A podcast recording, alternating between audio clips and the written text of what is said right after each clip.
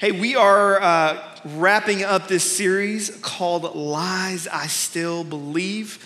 Um, and I thought I'd start off by showing you guys just a picture of my family. Uh, so, uh, this is it. Uh, this is my family right here. Uh, that's my wife, Hope. Um, and uh, this picture I like because it illustrates to me how God does not work according to my plan because they were a few weeks ago we were at this wedding. They were coming down and the sun was just coming like just the most brilliant like light ever. And i was like stop right there. I want to take a picture. I grabbed my phone and this is my wife trying to reason with a two-year-old. Was not successful. But uh, not only is it the picture not the way that i was planning uh, but also when i think to, to life uh, you know i always wanted a girl and God gave me not a girl one and not a girl two, uh, our two boys there. And then, if I'm honest with you, um, uh, my plan, uh, if it was my plan that God was following, Hope would not be the person I'm married to. Some of y'all laughing at that. Okay. Here's why. Because I, for the longest time, my, my thought was I would marry someone from my own race, from my own background, my own culture. But this picture is valuable to me because it reminds me that the lie that we so often believe is that my plan is good. And the only way to combat that is with this truth God's plan is best. Amen? And when I look at that picture, I think, man, God's plan is so good. It's best. It's better than the way I planned it. So uh, I thought there's a person in scripture that illustrates this really well. His name is Jacob. So if you want to jump there right now, Genesis chapter 32. Uh, Genesis 32. As we get into, I want to give you a little bit of context to who Jacob was. Uh, if you know Jacob, you know Jacob was known as a deceiver. Um, and, and, his story begins, he's actually a twin. And so when he is coming out of the womb, actually, his older brother is the first one to come out. Uh, and he comes out of the womb, his older brother comes out, and he's red and hairy. Think Elmo, right? And so his family sees it and they're like, oh, he's red, so we'll name him Esau, which means red. And then Jacob comes immediately after that, holding onto the heel of his brother. And they say, oh, look, he's a heel grabber. So we'll name him heel grabber, Jacob. Old Testament people were not great at naming things. But that, that, that title, heel grabber, has this kind of underhanded tone to it. And so it's the idea that Jacob was a deceiver, a trickster, a schemer. And you have to know this. I've been in the room when a baby is born. When babies are born, they have no idea what they're doing. I have no idea what they're doing. But this label is placed on Jacob's life from the moment of his birth. And guess what? It sticks. That sticks with all of Jacob's life because that's what Jacob grows up to become a deceiver. And you see him scheming and deceiving his brother, and then he schemes and deceives his father in order to get the blessing of being the elder son. And you might say, hey, what's the big deal about that blessing? Well, according to their custom, the, the older brother had this blessing, this, this tradition of everything would go to the older brother, right? All the wealth, all the livestock, all the, all the things would be the older brother's. And the younger brother would be a servant to the older one.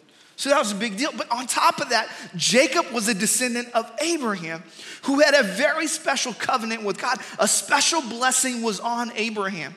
And that was passed down from Abraham to Isaac and now to one of Isaac's sons, either Esau or Jacob. And so Jacob knew this was a big deal. He deceives his father in order to get that. His brother finds out that the blessing was stolen from him and he swears to kill Jacob. Jacob hears the threat, he runs away. He runs away and he goes all the way to his uncle's house. His uncle's name is Laban. He meets one of his cousins and he marries a cousin. Then he marries another cousin. Now, rule of thumb if you're gonna marry a cousin, you should stop at one. Okay? But Jacob marries two of his cousins. His uncle, now turned father-in-law, turns out to be a deceiver himself. So the tables are kind of turned on Jacob. And Jacob, for the next 20 years of his life, is being deceived and taken advantage of by his uncle. He realizes, I have to get out of this relationship. And so he flees his father in law's house. In the middle of the night, he takes his family, his wealth, everything he has. He runs away. There's bad blood. He can't go back there. And on his way back, he, or on his way out, he realizes the only place he can go is back home. And on his way back home, he hears a messenger tell him that his brother, the one he tricked, the one he deceived, the one he schemed against, is coming towards him with an army of, get this, 400 men. And so here is Jacob between a rock and a hard place. The planner, the schemer, the deceiver, he's planned it so well that he's put himself in the most difficult situation possible. Have you ever been there? Like you planned something and, and you schemed and you got it all together, and it turns out it puts you in the worst situation possible. Like it puts you in a, in a terrible relationship. It puts you in the middle of a heartbreak. It puts you in the middle uh, of the situation you don't want. That's where Jacob's at. So that's where we pick up our text, Genesis 32. It says this, verse 24 This left Jacob all alone in the camp. And a man came and wrestled with him until the dawn began to break. Now, I don't know who of you grew up with wrestling in your life, but I grew up with some WWF. You remember that? In fact, I'm gonna teach you a, a word in my native tongue, Malayalam. Everybody say gu, sti. Now put it together, gu sti. Y'all just spoke Malayalam. Congratulations. Uh, but what that word means is fighting or wrestling. And whenever my dad would scream, Samson, Gusti, it meant whatever we're doing in the house, we had to run to the living room because we're about to watch WWF Thursday Night SmackDown. You know what I'm saying? So we'll all gather out we're going crazy. Here's the thing my mom would judge us so much. She would look down on us. But here's the thing once the match got started, you look over at my mom, she's in the corner and she's watching and she's like, Yes, hit him, hit him with the chair, hit him with the chair. She's the sweetest lady, but she changed. Here's the thing about WWF wrestling. All right, it is a little rigged. Just a little. But can I tell you, this wrestling match is even more rigged than WWF. Because this wrestling match, this man that comes in is no ordinary man. In fact, we find out later in scripture that this is actually God that Jacob is wrestling. In fact, the Old Testament writers had no context, no idea about Jesus. And so they had no idea of how to express God in flesh wrestling a human being.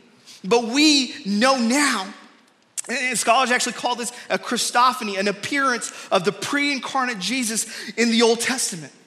So, this is possibly Jesus coming and wrestling Jacob. Verse 25 when the man saw he would not win the match, he touched Jacob's hip and wrenched it out of its socket. Now, you have to understand that the, the joint in your hip is one of the strongest ones in your body. It is not an easy task to wrench it out of its socket. And so Jacob realized this is no ordinary man that he's wrestling. And actually, something interesting I found this week as I was researching this, uh, one commentary, just one, uh, has a theory that because the language here is a little bit hard to understand, that there's a possibility that this is actually a euphemism uh, for another thing. That it's a sensitive way of saying that God actually punched Jacob in the groin. Listen, if there's one person in life I don't want to get punched in the groin by, it's Jesus. But the only reason I share that is because sometimes when God challenges us, for men, men in the room, sometimes it feels like an attack on our manhood. Right? When God pushes us to be different, to do things different than what we're comfortable with, we feel like it's an attack on our manhood. And you got to understand, sometimes that's exactly what God wants you to feel. Because God's plan humbles us. God's plan humbles us. And that's what's happened to Jacob. In that moment, as his hip is being wrenched out of his side, he is being humbled in that moment. He has to face the reality that this is a big God. And he's not as big as he thinks he is.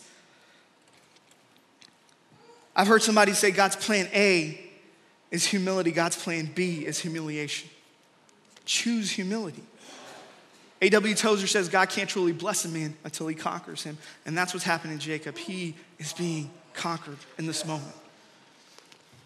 Verse 26 the man said, Let me go, for dawn is breaking. Why is he saying that? We actually don't know. But Jacob said, I will not let you go unless you bless me. Sometimes when I come home, my, my two year old comes and he wraps himself around my leg, and I'll have to do one of these things where I have to like pick up. You know, have you ever done that? If I wanted to, I could just shake him off, but I'm, I'm a loving dad. I don't want to hurt my kid. If God wanted to, he could have shake, she could shake Jacob off. You shake. Jacob is holding on. He's got half of his body is limp. He's holding on for dear life, and he's like, I won't let you go. But God cares about Jacob no matter how reckless Jacob is being. Verse 27 What is your name? The man asked. He replied, Jacob, deceiver, heel grabber, trickster, schemer. Your name will no longer be Jacob, the man told him. From now on, you will be called Israel because you fought with God and with men and have won. Now, pause for a second. Did Jacob just really do it? Did Jacob just beat God? Think about that for a second. But I think, I think really, if you have to answer that question, you have to go back in time a little bit to really understand what's going on. See, when Jacob's mother, Rebecca, was pregnant, they didn't have technology, they didn't have sonograms and stuff like that back then. She had no idea what was going on. She just knew she was pregnant. And so she goes to God and she asks God what's happening. And God reveals to her that she's not having one baby, that she's actually having two. And the Lord God told her, The sons in your womb will become two nations. From the very beginning, the two nations will be rivals. One nation will be stronger than the other. Of course, Esau will be the strong one. But that's not what it says. It says, Your older son will serve your younger son. See, God's plan from the very beginning was that the first will be the last, that the greatest will be the least that the older will serve the younger. Before Jacob ever came out holding on to the heel of his brother, God had already determined that Jacob would be the recipient of the blessing. That name that, that God gives Jacob, Israel, it comes from two words El meaning God, Sarah meaning to contend. And it can be translated one or two ways. It can be translated either as he contends with God, as in Jacob contends with God, or God contends. And I say, which one of those is true? And I would say both. See, the whole time, Jacob was grabbing at heels, deceiving his brother, deceiving his father, trying to get away from his father in law, trying whatever to do to argue and wrestle and fight with God. The whole time, he was wrestling with God. God was fighting for Jacob. Yes, yes. Isn't that true of our life? That so often when we are fighting with God, that he's actually fighting for us. We're asking God, God, why can't you give me this marriage that I want? God, why can't you give me, bless my kids and help them succeed? God, why can't you do this? And the reality is, God wants those things for us. And the whole time we're fighting against Him, He is fighting for us. And that's what you see, because God's plan contends for us. God's plan contends for us. Verse 30. So Jacob named the place Peniel, which means face of God. For he said, I have seen God face to face, yet my life has been spared. And the sun was rising as Jacob left Peniel, and he was limping because of the injury to his hip. Write this down God's plan changes us. God's plan changes. Jacob left there different, and it's not just a limp. It's everything. In fact, if you look at Jacob's life from this point forward, everything Jacob does from this point forward is different than what he had done before. Jacob leaves there a different man. How do you know? The very first thing that Jacob does is he walks up to his brother, the same brother he had tricked, the same brother he had stolen from, the same brother that he had deceived. He walks up to him, and when he meets him, he says this, and what a relief to see your friendly smile. It is like seeing the face of God. See, once you face God, you can face anything. Once you face God, you can face anything. There is nothing that you, there's no challenge, no fear, nothing that you can't face once you stood with Him. And Jacob reconciles with his brother in that moment. He makes right the thing he had wronged in that moment.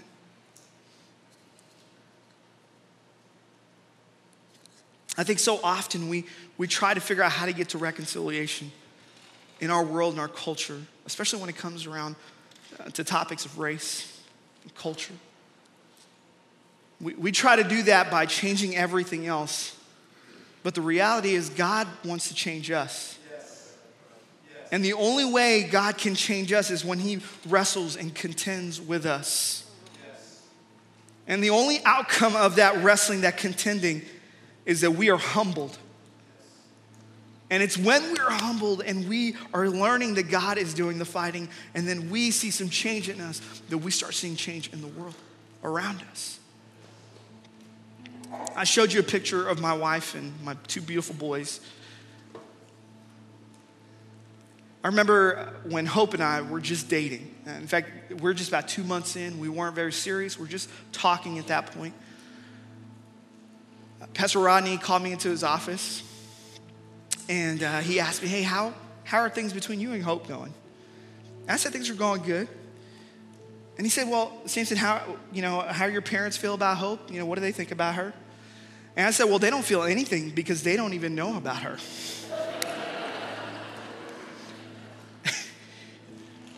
and he, he said, Why don't they know anything about her? And granted, Pastor knew the answers to these questions. You ever met somebody that just asks you questions they know the answers to? And, they, and I said that they don't know about her uh, because in my culture, uh, we wait uh, till we know we're gonna marry. I'm just two, two months in dating her. And once I know, if it takes a year or whatever it takes, once I know this is the person I wanna marry, then I'll talk to my parents. And on top of that, uh, ever since I was a little kid, my parents expected me to marry an Indian girl. And if I bring someone home differently than that, they will kill me. and so I gotta figure this out. And Pastor Rodney looks at me like I just about said the stupidest thing you possibly could say.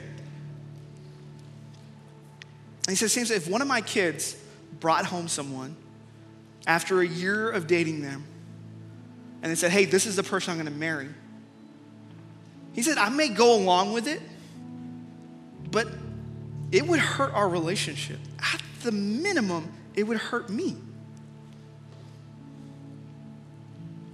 And then he said, I think it's time. And I'll never forget this. He said it so spiritually. He said, I think it's time you put on your big boy pants and you go talk to your parents about hope. And I looked at him and said, Pastor, I'll pray about that.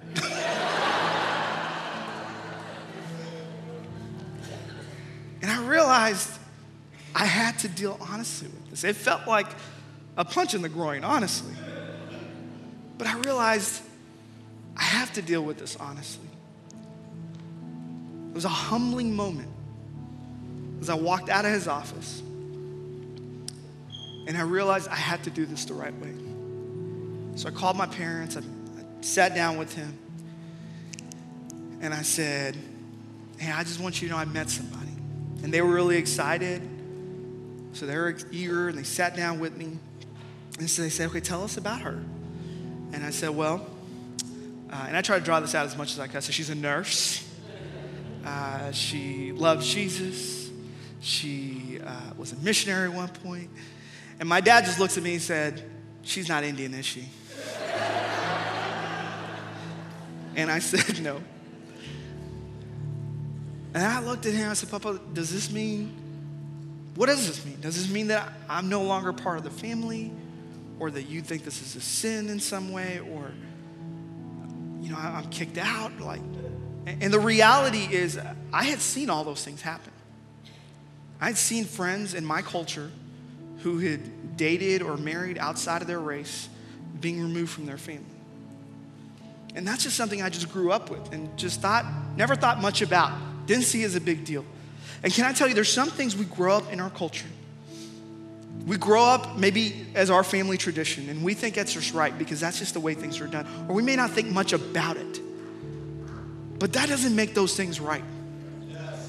Sometimes those things are just wrong, they're sin. And so I looked at them and I just said, hey, would we still be family? Because I love my parents. And they looked at me and they said, Samson, you know, ever since you were a kid, we've always had this expectation that you grow up and bring home a nice Indian girl and that we would share the same language and we enjoy the same food and we would be able to relate in a deep kind of way. And this brings a challenge to that. We don't know how this can happen. Sometimes you have to give people room to wrestle and talk out loud the nuances of life But then they said, Samson, we love you. And we know you're a man of God. And if this is a decision you're making, we want to honor it. And we're behind you. And I asked them, Well, do you want to meet hope? And they said, Honestly, we're not ready for that right now. It took them time. Some eight months later, they got to meet hope for the first time. And from the point that they met her, they saw in her nothing other than a daughter. They welcomed her in. They showed her grace. And now I want to show you a picture of my family now. So there's my dad, who I tell a lot of crazy stories about, my mom, and my sister and brother in law, and their kids. And there's me, and there's my beautiful wife, Hope. Um, just after Louis was born. There's our family in all the different shades that we are. Can I tell you, there really can't be reconciliation in our world until we reconcile with God. Yes. Yes. Until we wrestle with God. Until we go to the mat and we are humbled by God. Until we realize that He he contends with us, that He fights for us. And until we are willing to be transformed and changed by Him. I want to invite our prayer team up. You can stand up right now with me. Maybe you're here and you've never thought about this before, but I just want to enlighten you. There's another time in Scripture when God took on flesh and contended for men and it looked like he lost the battle. And that was on the cross. And on that cross, he, though he had all the power in the world, he could have called down a legion of angels to defend him, but he chose not to. He chose to die on that cross for your sin and my sin. To make us right, to reconcile us to the family of God. And if you're here and you've never accepted Jesus, let me tell you, that's the greatest prayer you can pray. In fact, there's a number on the screen right below me. Uh, you could, if you're watching online, you could text that number. Someone would be glad to pray with you. There's these wonderful folks here and kind of throughout the room that are willing to pray with you. But I want to encourage you to do that. But I also want to say this for those of us who call ourselves the church, I know it's hard looking out into the world and seeing the tension especially tension around the topic of race. It's hard to contend with that. But can I challenge you to fight the good fight? That God is doing something in us, that God is doing something in our church that I believe is gonna affect the world around us. So let's pray God, build us up, help us be the change. I wanna pray over you. Can I do that? Father, I thank you. I thank you for the power of your gospel, that it has the power to change us. Lord Jesus, that the change you want to do in us is reflective of the change you are going to do in this world through us. And I just pray that you would help us to have a strong foundation. I pray that we would be the church that is on fire for you in our world. And I pray, Lord Jesus, that we would see the world change as you begin to change us. In Jesus' mighty name, I pray. And the church said, Amen.